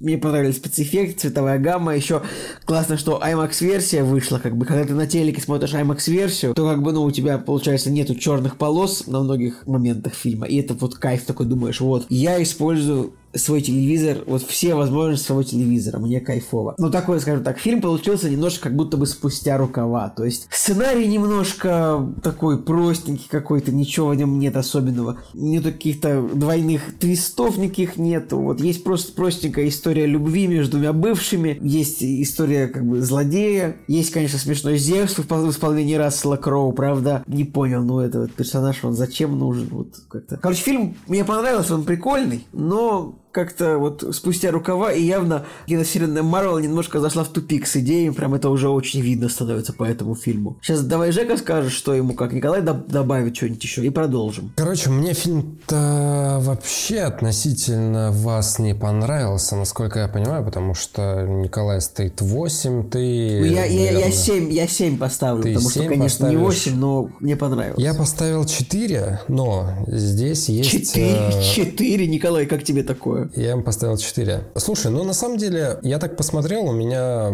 друзья по интересам на кинопоиске не так уж и далеко от меня ушли. Допустим, у оптимистра 3, у Андрея 5, и у других людей 5, и тоже 3. Ну, короче, как-то люди, да, вот так вот его оценили. Ладно, на самом деле, смотрите, его можно с двух э, сторон рассматривать. Можно рассматривать как просто Marvel фильм, который сам по себе достаточно посредственный. То есть, если даже с предыдущей частью сравнивать, то у него нарушен баланс. Для меня это была какая-то буфанада. То есть э, внутри фильма уже даже повторяются шутки из предыдущей части, когда появляются актеры, видим это Дэймона, которые играют э, тех же самых персонажей. И это было в предыдущей части, и это опять здесь появляется. И я такой, ну ладно, окей, хорошо. Но сам фильм, он в итоге по стилистике похож на эту постановку, которая просто гротесно обсмеивает все, что происходит, и это выглядит как-то нелепо и так далее. И у фильма такой стиль повествования, то есть э, он обрывистый, он какой-то гротесный в какие-то моменты, то есть юмор может быть непонятный, юмор может быть лишний, какие-то лишние сцены, он чересчур э, самоироничный какой-то, да, самостебный и так далее. То есть у него линия повествования достаточно обрывистая. Допустим, какой-нибудь момент э, с колонкой, где внезапно они перебирают оружие, достают колонку и начинают Блин, танцевать. мне так понравился момент с колонкой, они там вообще так это самое так головами так да, мне тоже Николай зашло. вообще, я эту, я эту песню зашазамил, я такой вот, я это прям запомню. Это вообще лучший момент фильма. На самом деле, у этого фильма все-таки оценки в принципе низкие. Большему количеству людей он не понравился, чем понравился. Просто я-то от него кайфанул вообще на отлично. Я прям вот прям кайфанул от него. Но вот а все, кто говорят, что фильм говно, они как бы говорят, что вот он тупой, он абсолютно там не, не изобретательный и не смешной. Вот Жека, ты вот не смеялся? Тебе юмор... А как тебе Тор третий, как он там назывался? Рагнарёк. Рагнарёк, Рагнарёк, да. Вот. Рагнарёк мне понравился. Он мне понравился на семерочку. То есть я не увидел в нем чего-то прям такого супер клевого, например, как Стражи Галактики, которые меня условно, да, развлекли. Но Рагнарёк был яркий, и он еще не перегибал с вот этим юмором, который в какой-то степени здесь казался лишним. И там все-таки какое-то простое повествование было, но эта простота, она ему в пользу шла. А здесь наоборот. Э, и здесь просто больше глупых моментов, которые никак не оправдывают сюжет. Так вот, я не договорил, что его, этот фильм, короче, на мой взгляд, можно с двух сторон э, рассуждать. Первая сторона, как обычный Marvel фильм, и он может понравиться, может не понравиться. Вот, например, вам нравится такой юмор, да, он вас развлекает, вы смеетесь, все хорошо, окей. Э, старые персонажи, круто выглядят, крутая музыка, окей, это развлекательное кино. Но меня и эта сторона не, не устраивает, потому что сам сюжет, он вроде бы как бы и есть. Даже идея с э, вторым Тором, она для меня, ну ладно, окей, более-менее нормально продумано, хорошо, я покупаюсь на Натали Портман в роли Тора. Кристиан Белл мне понравился. Он-то на самом деле круто выглядит. Особенно черно-белые вставки на его вот этой локации. Это вообще было очень круто. Но вот, допустим, самый простой пример, который я могу привести с точки зрения того, что сценарий сам себя даже как-то не оправдывает. Персонажи говорили о том, что нам туда нельзя лететь одним, потому что там мы потеряем все свои силы, а он будет наоборот суперсильным. И что, они просто после этих слов забили, полетели туда и сражались как обычные они, персонажи. А, нет, они такие, да, такое мы, было. Мы, мы потеряем силы, но нам нужно собрать армию. Типа, хотя бы, вот они, то есть они как бы, по, типа, они поехали собрать армию, но армию собрать не получилось.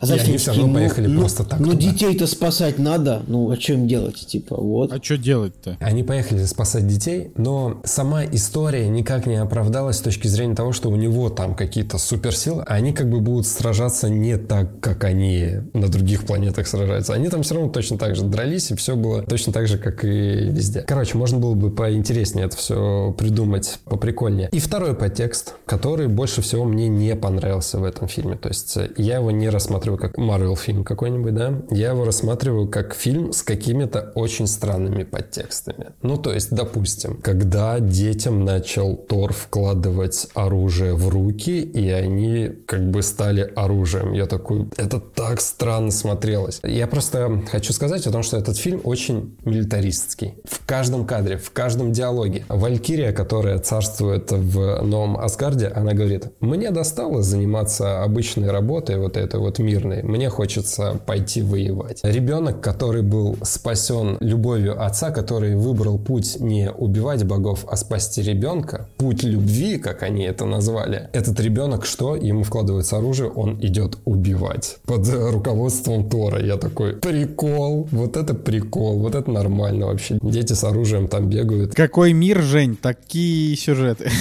Ну, знаешь, это как-то стрёмно, потому что все другие фильмы марвеловские, там такого не было. Ну, то есть, э, дети не были оружием, а здесь дети оружие. И я такой, чё, ну вы серьезно? Короче, ты можешь делать что угодно, но ты не умрешь. Ты можешь драться, убивать, но ты не умрешь. Ты попадешь либо в другой мир, либо ты просто не умрешь. Короче, мы там сидели, смотрели как бы на все происходящее, и я не мог поверить вообще, как такое может существовать вот сейчас.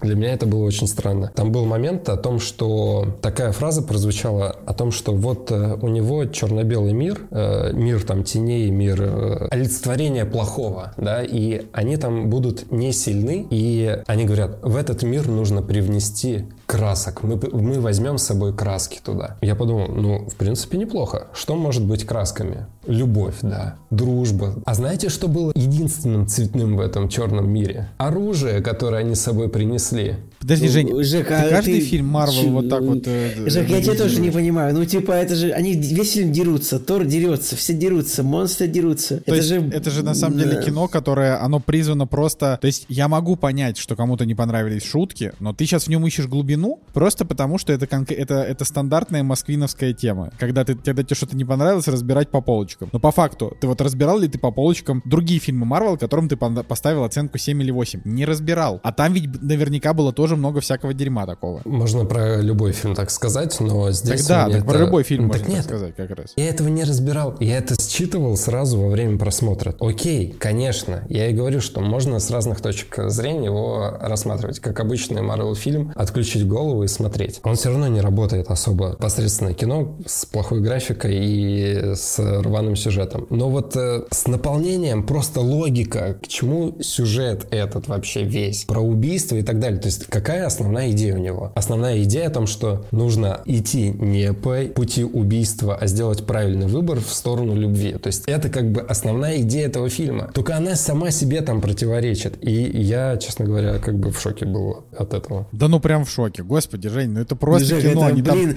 это боевичок. У Тора есть просто, татуировка ну, с Локи. Реально, там голая жопа Тора показывается, серьезно, как Рассел Кроу, разжиревший в доспехах Зевса, ну, не знаю.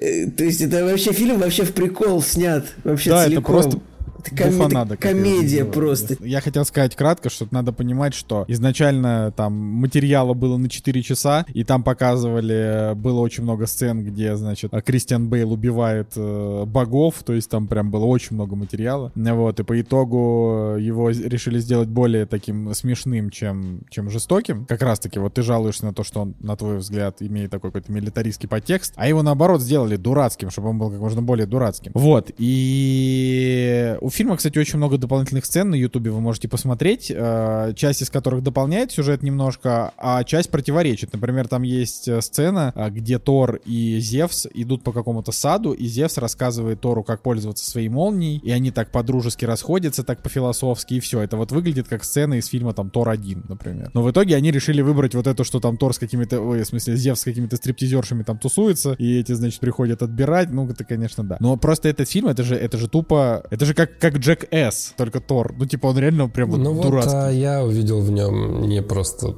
тупой То есть он тебя прям загрузил настолько, что ты прям, Да. это- что ты прям, что, господи, Джек. Мне, кстати, понравилась очень развязка со злодеем. То есть она была читаема, что он так и в итоге поступит. Я прям, я так и думал, что он, он- ну вы, вы ее предсказали у себя в голове, какое желание он загадает или нет, или для вас э, сюрприза нет. То есть я прям сразу понял, что так и будет, но мне это понравилось, то есть это было как-то, ну, как-то это было по-доброму. Это даже немножко слезу пустил чуть-чуть, поэтому, ну, Окей, я могу кажется- отключиться от э, своего нудного состояния и включить режим еще более нудного состояния. Опять же, когда Тор с этой девочкой остался в конце, я подумал, насколько, насколько я устал от этих детей. Возьмем, не знаю, Логан последний, возьмем Доктор Стрэндж, да еще просто триллиарда всего, что было с э, детьми, которых они впихают теперь просто в каждую затычку, и все они... Ну, короче, один и тот же сюжет какой-то получается с э, наставником и ребенком. Так это такого сюжета просто все. Это, вот, Пожалуйста. это, это один из трех Откажитесь тропов, этого. которые остались. Всё, да, но они что-то вот прям как-то совсем дико в Марвеле начали использовать эту тему. Мне кажется, можно было бы тоже как-то поинтереснее это все придумать. Не, ну слушай, то, что он тебе не понравился, я как бы не, у меня как бы никаких с этим консернов-то нету. Пожалуйста, Я, не на нравится, самом не деле, нравится. я рад, что ну, мы с Николаем Солошко прям мы фильм прочувствовали, типа вот прям вот весь его, ве- весь его дурацкий, весь дурацкий вайп этого фильма с голожопым Тором и Зевсом э, с эскортницами, как бы это вот... Меня больше просто печалит, Джека, что ты прям с него загрузился, а что ты с него не грусти? Ты, может быть, это, может быть, ты просто последнее время из-за того, что так сильно грустишь, тебя так это все. Ну, то есть я к тому, что ты как бы доносишь свою позицию, и она очень сильно, ну, то есть она понятна абсолютно, но она очень сильно, видимо, основана на твоем внутреннем состоянии, потому что Тор, вот он, вот он не задумывался то, как ты его описал. То есть ты реально описал какую-то вот очень какую-то тяжелую драму, в которой там вот это вот все, а это просто дурь. Это просто, это, это кино, которое вот Тайка Вайтити просто на, на приколе его снял, он еще не смог нормально туда спецэффектов добавить, что он выглядит как хрен пойми чё, ну как бы местами нормально, но чаще, ну типа плохо. Э, С очень дешевым фоном конкретно прям, ну как бы там с огромным количеством какой-то самоиронии, с очень непонятно нарисованным лицом Криса Хемсворта и Натали Портман в некоторых сценах. То есть это сцена, где они плывут на корабле, это вообще дичь. На корабле, на корабле. Ну вот они плывут там на корабле, значит, куда-то вот, э, и это э, Тесса Томпсон там рассказывает о своей жизни, значит, и вот они там выходят на палубу, у них там поцелуй, и вот вот во всей этой сцене их лица выглядят просто какой-то какой- какая-то вообще зловещая долина. Но я просто хочу тебе сказать, Жека, что это, это реально, это не задумывалось как грустное кино. Оно не грустное. Это просто, оно может быть плохое, Я но не уверен, грустное. что оно не задумывалось как грустное кино. Просто мне не нравится подтекст. Он может быть написан специально, может быть написан не специально, мы не знаем, но мне не нравится контекст вообще. История того, как они используют супергероев вот в этом фильме. Слушай, а напомни, а ты смотрел «Сокол и зимний солдат»? Нет, «Сокола и зимний солдат» я не А, смотрел. Ну тогда ладно. Просто, вот опять же, ты говоришь здесь про подтекст, я тебя, я говорю, я могу тебя уверить вот как угодно, что там нету никакого подтекста, это просто вот сценаристы сделали дурацкий фильм. А вот, например, в «Соколе и зимнем солдате», там они борются весь сезон против террористов, а в конце выходит, значит, этот э, Сокол и говорит, во-первых, Black Lives Matter, все такие, ясно. Он такой, во-вторых, если террористы, это еще не значит, что они плохие. И ты такой, что? Ну, типа, вот я просто, я в этот момент чуть не пукнул просто перед телевизором. Я такой, что вообще? Что? Вот, вот это реально жесть. У меня слов тогда не было, потому что это буквально самая кривейшая мораль, которую я вообще когда-либо слышал, потому что персонажи, против которых они боролись, это как бы э, молодые террористы, которые, ну, типа, у них есть своя правда, это понятно, но они, делая вот эту свою правду, они совершали плохие вещи. А в конце, как бы, главный герой, он их оправдывает. Он говорит, ну, типа, вы, наверное, сами должны понять, почему они вообще такими стали. Нет, дружище, мы не должны понять. Если люди кого-то убивают, устраивают взрывы и так далее, какое бы ни было у них прошлое, тяжелое, не тяжелое, эти люди должны предстать перед судом. А Марвел такие, нет, не все так однозначно. То в общем, это, вот это было странно. Но в Торе я такого не заметил. В Торе мне просто кажется, что Тайка Вайтити такой просто на полную катушку снял, как хотел. И вот это вот, и, видимо, его полноценное вот его видение, когда он вообще, продюсеры его не трогают, он просто снимает черти что, как бы. Вот это, видимо, людям не понравилось. Ну, потому что, Николай, ты тоже должен понимать, что вот мы-то с тобой от него кайфанули, но ты оценки видишь. Да я вижу, но просто, ну, не знаю, Тор Рагнарёк просто был такой гораздо какой-то более масштабный, более, на самом деле, более, более даже поехавший, типа, ну, более яркий. То есть этот фильм, он мне... Мне кажется, оценки низкие, потому что он такой немножко сделан спустя рукава чуть-чуть. То есть как-то сценарий не докручен, не, не докручен, не допилен. И, ну, ну, то есть от него можно кайфануть вполне, просто потому что он очень веселый, и Крис Хемсворт балдежно смешной, и вообще химия между героями, но он, э, он не такой, как бы, изобретательно прикольный, как Тор Рагнарёк. Да, мне просто меньше Рагнарёк даже понравился, потому что я считаю, что Рагнарёк, он обещал быть смешнее, чем он есть на самом деле, а с этого я просто смеялся и все. Еще, короче, мне не понравилось, знаете что? Представление оружия в этом фильме. Нет, э, смешно было моменты ревности между Секирой и По-моему, иде- и- и- идеально просто, нет, Николай? Это самые смешные Да, да, моменты в смешно. этом фильме. Но, допустим, когда показывали молнию Зевса, Зевса. Я такой, ну окей, раз они за ней пришли, это, это супер оружие, они хотят им завладеть, все дела. А что в итоге-то? Что в итоге сделала эта молния Зевса? Ей ранили Валькирию, она не умерла. Зевс не умер. Соответственно, в битве тоже эта молния ни черта вообще не сделала. Я думал, что в конце придет Зевс и в самый сложный момент им поможет, не знаю, покажет просто мастер-класс. Нихи, про, просто ноль вообще. То есть, короче, с этой молнией я тоже, я, я ждал. Вот у меня было какое-то ожидание того, что, ну, наверное, в конце какой-нибудь эпик произойдет. Что-то должно, ну, что-то удивить. Ну, Жек, да, это, это все потому, оружие. что просто дурацкий фильм. Вот оно в чем и дело-то. Я-то просто по большей части, мне кажется, что мы примерно одинаково его видим с точки зрения дурацкости, просто я от него поржал, а ты от него не поржал. Опять же, удивительно, что ты же любишь тупые шутки. Ну, то есть буквально тебе нравятся все фильмы Кевина Смита. Я смеялся и над э, козами, Блин, козы вообще балдежные. Козы это просто вообще... Я так орал, я просто вообще, я просто, я очень смеялся. вообще И смеялся с э, взгляда, когда прощались Стражи Галактики. Но три шутки, которые там условно мне понравились, а все остальные, блин, они какие-то вообще кринжовые были. Татуха Локи на спине у Тора. Ну, Но- это же так хорошо. Это все, конечно, восприятие субъективное, да, поэтому что тут спорить? Не, так это понятно, просто тут же мы же не пытаемся сказать, ты неправильно оцениваешь. Мы скорее просто обсуждаем, почему. Это же тоже интересно выяснить. Для чего подкасты нужны, чтобы разговаривать. Да? Я просто напомню, вот э, какие у меня были претензии к фильму, и они до сих пор так и остались. Я очень кратко, потому что я просто не хочу долго на этом заострять. Что первое, это как бы то, что абсолютно просто слили сюжетку со Стражами Галактики, на которую я рассчитывал, в принципе, в этом фильме полностью. Я думал, что это будет фильм типа Тор плюс Стражи Галактики. Вот. А это фильм как бы Стражи Галактики в прологе и Тор дальше. Вот. и это Николай, меня ну. Стражи Галактики снимает нас Джеймс Ганн. Наверное, Ну, это да, ему, но- ему на сладкое все оставили, так сказать. Не, я объясню. Я просто... Так я думал, что следующие Стражи Галактики, они как раз будут с Тором. А про что будет Любовь и Гром, я, честно говоря, особо-то и не задумывался. Я думал, ну, какая-то история. Не знаю. Короче, вот не задумывался. И поэтому для меня просто слив абсолютно этой сюжетки. Типа, они там, не знаю, притирались друг к другу в предыдущих фильмах, притирались ради как бы ничего. Второе, конечно, это графон, ну реально. Ну, то есть, опять же, возможно, смотря его на ноутбуке или на телевизоре, может быть, не так бросается в глаза, но в кинотеатре я просто такой думаю, да вы чё, пацаны, ну вы чё, это же просто Блин, я несерьезно. не знаю, я, я сижу в одном метре от телевизора, типа вообще в упор, я не видел ничего плохого. Ну, хз, Короче, хз. Николай, просто посмотри мой ролики на Ютубе. Просто мой китайский телевизор 2022 года выпуска, 21 просто показывает вообще, ну, великолепно просто. Вот, э, даже в самую в плохую, других красках самую, показывает. самую плохую графику просто, ну, делает как, как, я не знаю, идеально. Ну, вот так вот. Включаешь Ворониных, а это друзья, оказывается. Вот, да, да, А да. включаешь доктора Тырсу, а это доктор Хаус получается. Включаешь э, шестой сезон, как я встретил вашу маму, а там первый. Ну, это, тонко слишком. Это- это тонко. Сериал испортился, да. Помимо истории с графоном, а я советую тебе, Николай, посмотреть. Там есть э, видос, где сам Тайка Вайтити глумится над плохо смонтаженными сценами. Там есть просто плохие сцены, типа, где... Там, конечно, сцена, где э, на, в первой битве, типа, Тор дерется с Гором, и, типа, он как-то поднимает его вместо того, чтобы бросает его через себя. Ну, то есть там просто есть плохо поставленные сцены, да, это правда. Вот этот момент, ну и, и лица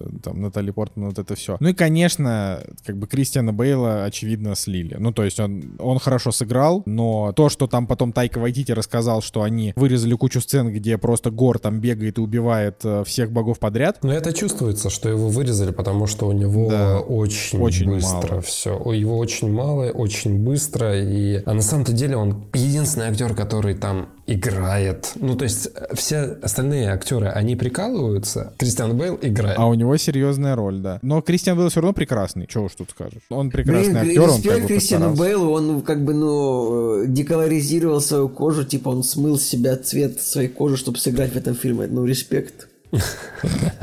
Это хорошая шутка. Я вспомнил, что мне еще не понравилось. Возвращаясь к сцене первой после титров, когда для всех поклонников Теда Ласса появляется Рой Кент.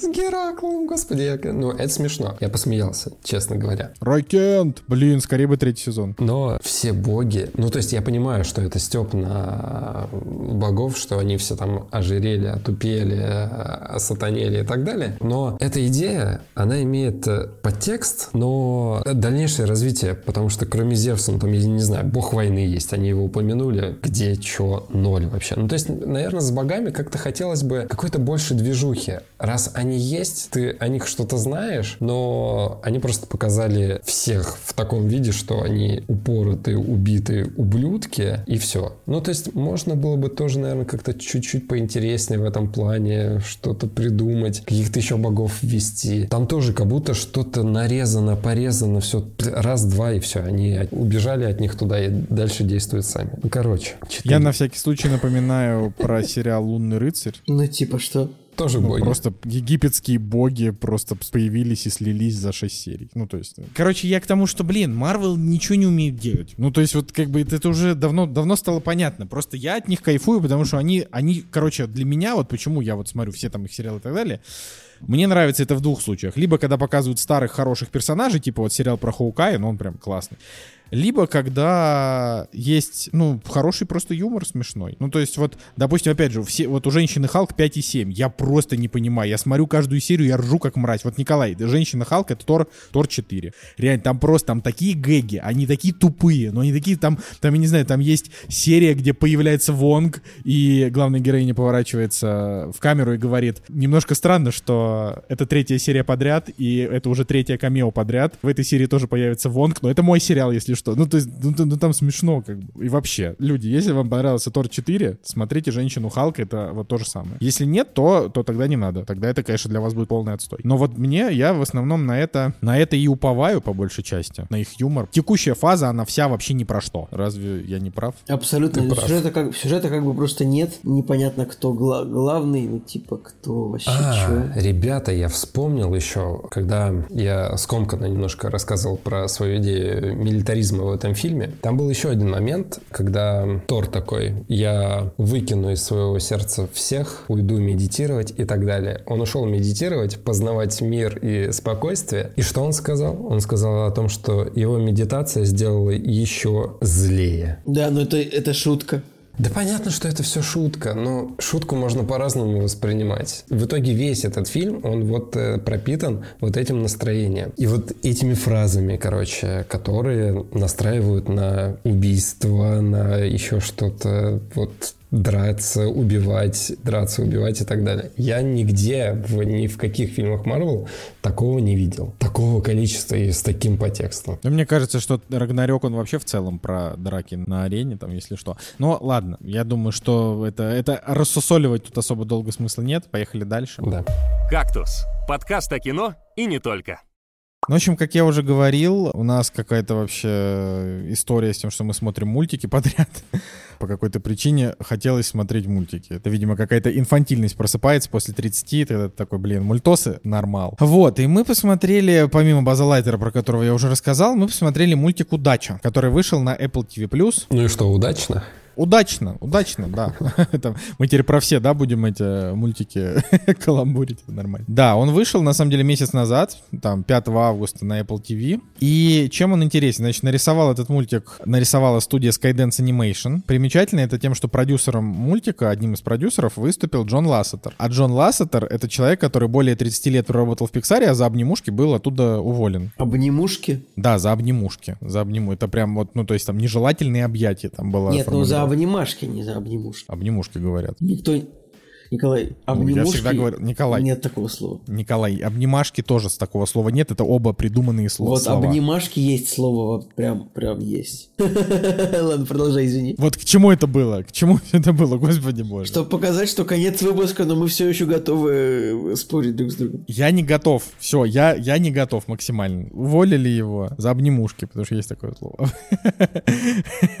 И через два года после того, как его уволили, студия Skyde- Skydance Animation, она пригласила его работать к себе. И с этого момента я вообще, в принципе, просто решил, что- чтобы свои эти слова чем-то подкрепить, я решил проверить на всякий случай, потому что вдруг я там что-то прогнал. А, но я проверил, что действительно с момента, то есть последняя работа Лассетера для Pixar была «История игрушек 4», и то в качестве консультанта уже даже, а не продюсера. Что вообще, конечно, свинство вообще полное. И начиная с этого момента, ну то есть он режиссером он выступил последний раз, э, получается, вообще 11 лет назад, «Тачки 2». После этого он там при- принимал участие в каких-то короткометражных мультфильмах, но, в общем-то, ничего больше не делал. А, Он, значит, сценаристом «Тачек» и сценаристом вот «Истории игрушек 4», но это тоже все уже как бы было давно. «История игрушек 4» она три года назад э, вышла. Хотя из Pixar, насколько я понимаю, его турнули в 2017 году. И больше всего он занимается продюсированием, и вот с момента его, значит, ухода он спродюсировал, э, то есть он стал исполнительным продюсером э, нескольких короткометражек. Например, там короткометражка «С первого взгляда» 2021 года, еще какой-то «Hanging Up with Matter», я даже не знаю, если вышла она или нет. «Бао», тоже я, ну, типа не знаю, что это за короткометражка, но она значит 2017 годом, и, кстати, тоже Pixar. Поэтому я смотрю, что «Удача» вот за несколько лет это такая вот его полноценная, как бы, полноценное его возвращение, при этом он не значится первым продюсером в списке кинопоиска, поэтому я вообще не могу ничего сказать. Знаю только то, что вот, вот он наконец-то вернулся. И, короче, я считаю, что вот Джон Лассетер, если он действительно как-то помогал там с точки зрения креатива, он неплохо справился. Это очень неплохой э, мультик. Он, конечно, не шедевральный, он на 7 из 10, большего не заслуживает. Скажи, но и меньшего не заслуживает. И меньшего не заслуживает. Ну, вообще 7, 7,2, 7,3. Вот нормально. Короче, его оценка на кинопоиске абсолютно а, справедлива. Что у него там на MDB? Вот 6,3 это несправедливо. Но это поставили, потому что это мету фанаты. Это хейтеры Лассетеров, все, я уверен. А, потому что я ну, не знаю, чему тут ставить вообще шестерки. Ну, короче, это, это обычная история, обычный мультик. Про девушку, девушку 18-летнюю, которая супер неудачница, ей все время не везет. А, не везет в плане того, что у нее как бы по жизни все нормально, но вот ей 18 лет, она выросла в, в, в сиротском приюте без родителей, и ее никто не усыновил до 18, не удочерил. Не И установил. ей не усыновил, да. Я забыл, что есть э, ж- женский аналог усынови- усыновления. Значит, ее, ее никто не удочерил, ей, ей там дали ключи от какой-то небольшой квартирки и говорили, вот, теперь ты тут живешь, вот у тебя там работа. И, короче, ей не везет в том плане, что она просто постоянно обо что-то стукается, спотыкается, у нее все валится из рук, там она не может себе то- тосты приготовить и помыться, она там, не знаю, заходит в душ, включается супер горячая вода, потом холодная, потом она выходит, поскальзывается об ванну, там, открывает дверь, э, значит, вместо того, что дверь открылась, ручка прям выходит. Ну, понятно, да, то есть она прям постоянно такая патологическая неудачница. И у нее есть маленькая подружка из ее вот этого вот приюта, там девочка, которой, допустим, лет 5. И она мечтает, чтобы ее, значит, вот забрали приемные родители. И вот главная героиня, она мечтает, чтобы вот ее эту, значит, подругу действительно забрали приемные родители, чтобы ей там повезло. И однажды она там сидит, что-то вот грустное, жрет там сэндвич, к ней подходит кот, он уходит, и она находит какую-то монетку. И с момента, как она берет эту монетку в руки, у нее резко все начинает работать. Все прям получается. И она такая, ой, нифига себе, круто, монетка дает мне удачу, я отдам ее этой девочке. И теряет ее. Это вот все происходит в первые там 15 минут фильма. Теряет эту монетку, потому что она все-таки неудачница. И потом она встречает этого кота и понимает, что кот разговаривает, и это его монетка, и она такая, дай мне еще одну монетку, а кот такой, да иди ты нахрен, начинает от нее убегать, она за ним бежит и оказывается в королевстве Какая-то Алиса в стране чудес. Да, да, да, да, да. А Удачи и неудачи. Ну, не в королевстве, а как бы в таком, типа, городке, который называется Удача, и в городке, который называется, не, значит, Неудача. Это как бы подземная часть города Удача. Вот такой вот мультик. И дальше просто, ну, а дальше там лепреконы, драконы, говорящие поросята, ну, там всякие приключения, они там бегают, что-то у них там взрывается. Ну, вот такой вот. Он очень, он очень такой милый, он не очень смешной. Он очень милый, там есть несколько удачных моментов. Там, кстати, очень неплохая озвучка, как раз-таки там вот кота озвучивает Саймон Пегг, и это намного лучше, чем когда мужика озвучивает Карл Урбан. У Саймона Пегга голос поинтереснее. Там Джейн Фонда и Вупи Голдберг на озвучке, что тоже как бы ты Может быть, замечаешь. может быть, Джейн Фостер? Нет, Джейн Фонда. Джоди Фостер. Это, шутки, из, это шутки из Тора. Из Тора, типа. То, что там э, Корг, этот его друг, постоянно путал, как зовут его девушку. Два раза. Ну вот. Так что тут я могу просто сказать, что как бы если вы хотите вот э, вечером посмотреть мультик, от которого вам гарантированно будет просто неплохое настроение, потому что в нем нету никаких милитаристских, э, значит, вот э, историй про оружие, вот этого нету. Там нету никаких шуток, потому что там просто, в принципе, мало шуток, то есть никаких спорных и тупых особенно шуток там нету, и пердильных тоже нету. То есть это вот, это на самом деле, это примерно как вот э, душа. Только душа мне понравилась на самом деле даже поменьше, потому что я все еще считаю, что душа это фильм с- просто с украденным сюжетом, и пошли они вообще нахрен такое делать. Откуда он украденный, я Но забыл. из фильма, который называется «Ангел-хранитель». Прям просто сперт. Ну вот, но опять же, это как бы бог им судья, как говорится. И я просто в целом, типа вот от фильма «Душа» я удовольствия не получил, он мне показался какой-то искусственный. Потому что он такой как будто бы для взрослых, но какой-то непонятно. Но окей. А вот этот мультик, он просто ничего из себя не строит, поэтому он такой как бы миленький, одноразовый. Даже, ну, даже это не то, что душа, это вот какая-то вот смесь души и головолом. То есть видно, что этим занимался чувак из Пиксара. То есть идея на уровне, на уровне пиксаровской, но как бы не очень там недостаточно, может быть, глубокая. Тут нет такой прям очень сильной драмы. Я бы даже сказал, что тут вообще нет драмы. То есть тут все просто заканчивается хорошо и все. Но я как бы не, не вижу здесь вот таких вот вариантов, что он может не понравиться, просто потому что он такой э, feel good абсолютно на аудиторию поклонников вот такого вот кино. И он э, как бы и он не детский в том плане, что он не для там совсем, то есть его могут с радостью посмотреть пятилетние дети, им все понравится, но он не есть вот этот жанр дурацкий, вот этих вот мультиков а вот как там пес самурай и кот и кот самурай, вот эти вот э, дешевые европейские, американские мультики независимых студий, в которых там как бы тупые диалоги, э, там э, не- нере- не- нереалистично нарисованные персонажи, и все как-то дешево, короче. Вот это не, вот здесь не так. То есть его ты смотришь его просто, просто как такой нормальный, хороший мультипликационный фильм. Так что вот это все, что я могу про него сказать. И уж в сравнении с Базом Лайтером, это как бы который, который выпустил Pixar. То есть Баз Лайтер, конечно, красивее. Ну, тут ничего не скажешь, потому что, потому что Pixar там просто больше денег, да, тут как бы я не знаю, какой бюджет у этого фильма, но Просто Pixar всегда там на свои, на свои мультики грохает там типа миллионов 100-150 обычно. И типа получается... Обычно 200. получается ну, короче, получается дорого-богато, поэтому вот Базлайтер, он в этом плане там, конечно, он э, типа там люди нарисованы, может быть, там как-то чуть вот по, пореалистичнее, и там, я не знаю, какие-нибудь там механизмы, вот это все. Но здесь это вот, э, да- даже, вот, даже я могу сказать, что помимо того, что это немножко похоже на душу и головоломку, это еще и немножечко такой зверополис, потому что мир, в котором живут, в, ко- в котором живут э, те, кто несут удачу и неудачу, это мир, который населен частично антропоморфными зверьми. То есть, например, там свиньи, которые в костюмах ездят. А, это буквально, буквально, мне кажется, модель была украдена из Зверополиса. Поэтому так, все, я закончил. Ну, я думаю, я не уверен, что ты кого-то из нас двоих вдохновил фильм, этот мультик посмотреть, но... Не, на самом деле я его давно хотел посмотреть. И еще когда мы несколько выпусков назад думали, что посмотреть, э, удача была в списке того, что можно посмотреть. И, честно говоря, вот сейчас не очень много мультиков выходит. Какой-то недостаток мультиков, вот, которые мы любим. Такие, чтобы и красивые были, и захватывающие и так далее. Вот. э, Поэтому я бы удачу посмотрел каким-нибудь вечерком, когда не знаешь, что выбрать, и ты такой, может быть, удача.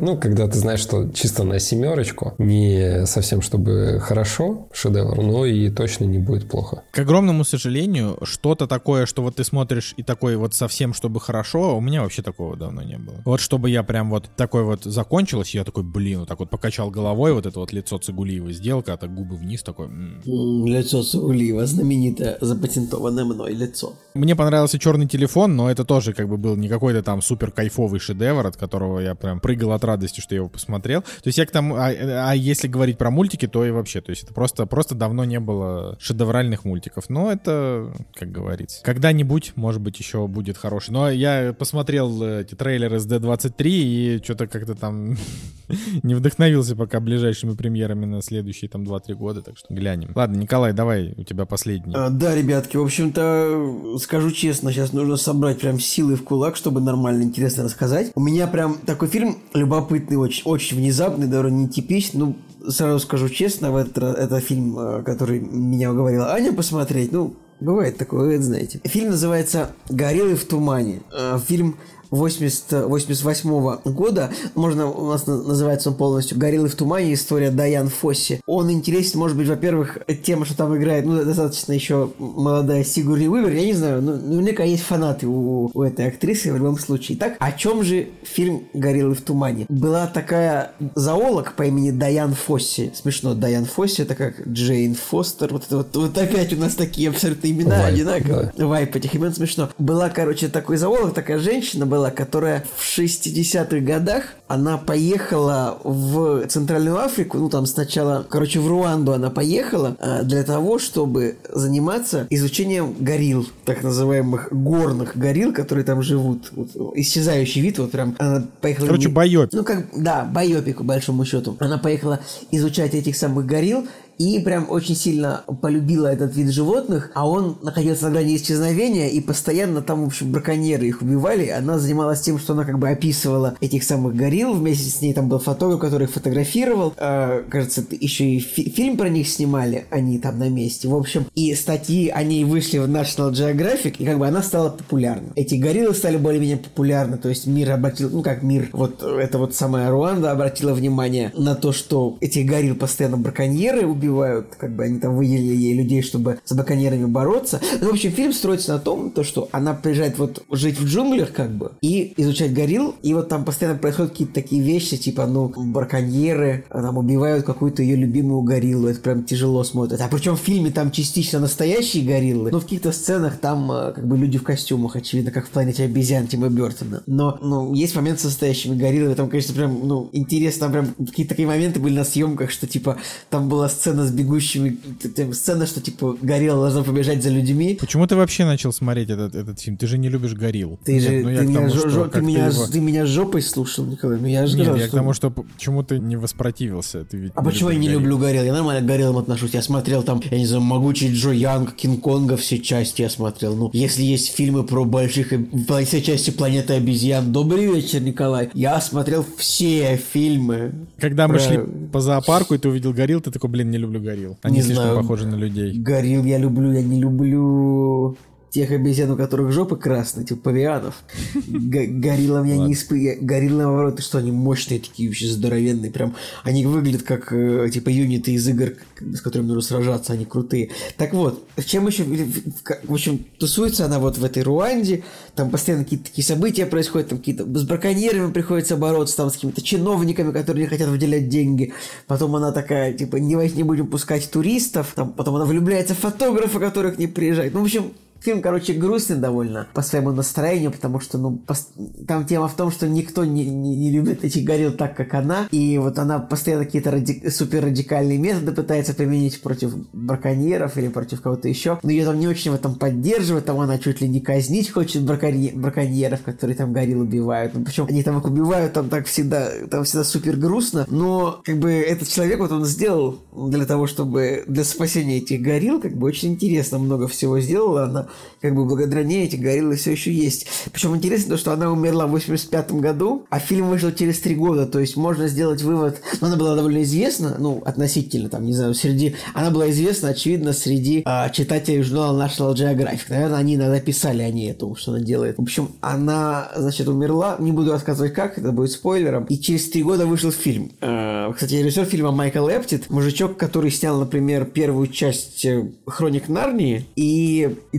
«Целого мира мало». Это фильм Бондиана 19, если не ошибаюсь, там еще Пирс Броснан играл. Вот. Причем, что, что интересно, фильм 88 года, я на торрентах пытался его скачать, и там один человек унылый на раздаче сидел, что-то я ждал, ждал, даже написал, типа, в- типа, раздайте, пожалуйста. Но когда человек начал раздавать, я уже фильм этот на ОККО посмотрел, но очевидно, что фильма не, не существует, типа, в, хоро- в идеальном качестве, это какое-то такое Full HD, скорее всего, апскейленное, просто из веб, из веб-дела рипа. На каком-то странном языке говорю, но я думаю, Жека меня понял. Я тебя понял. Мы все поняли, мы тут не... Хорошо, ладно. Ладно. Ну, короче, такой фильм вот есть такой жанр фильмов вот про людей, которые тусуются с животными и чем-то таким занимаются. А В принципе, он, кстати, много денег собрал довольно. То есть, эм, то есть при бюджете в 20 миллионов он по всему миру собрал там типа 60, ну, типа это можно увеличить на 2. В два раза, учитывая инфляцию, да, э, за 30 лет-то. Довольно удивительно, что как бы фильм вроде бы, ну, о зоологе, который, ну, никому не известен, как будто бы никому не известен, я не знаю, я не, не знала, что там существует такой, такой человек. Э, собрал совсем много денег. Ну и в целом, как бы Сигурни Уивер сыграла прикольно так, то есть, ну, она, по, по большому счету, она сыграла ту же, ту же, ту же самую, типа, Рипли из «Чужих». Дерзкую женщину, сильную, мощную, которая такая, э, значит, с, с мужичками любит поспорить и как бы командовать всеми. Что вам еще сказать? Я понимаю, что вы фильм смотреть не будете, скорее всего. Блин, нет. Тут, тут даже играл этот самый, даже играл Иэн Глен, актер, который играл Джораха Мармонта в сериале «Игра престолов». Ну, в общем, это мужик, который за Дейнерис влюбленный бродил. Я его что-то и не узнал в этом фильме. Ну ладно, что сказать, друзья. Цените горил, цените животных, так сказать. И если вам интересны, интересны фильмы про животных, фильмы, в которых вот прям вот настоящие гориллы используются, как вот, ну, то есть я, я, я, я, я, я надеюсь, они там не пострадали, конечно, во время съемок, что было бы странно, если бы в фильме, а, в котором рассказывается про защитницу горилл, пострадали настоящие гориллы. Но это забавно там думать в каждой сцене, там настоящий, настоящий горилл. Там была сцена во время съемок, короче, была сцена, где горилла большая, мощная, должна была побежать за людьми, и поскольку там актеры тоже не всегда, видимо, понимали, кто перед ними, типа настоящая горилла или человек в костюме. Человек в костюме побежал за ними, и на съемочной площадке все обалдели, потому что все подумали, что это настоящая горилла, и все разбежались от страха. А потом, ну, в общем, вот такая вот курьезная такая ситуация. Это смешно.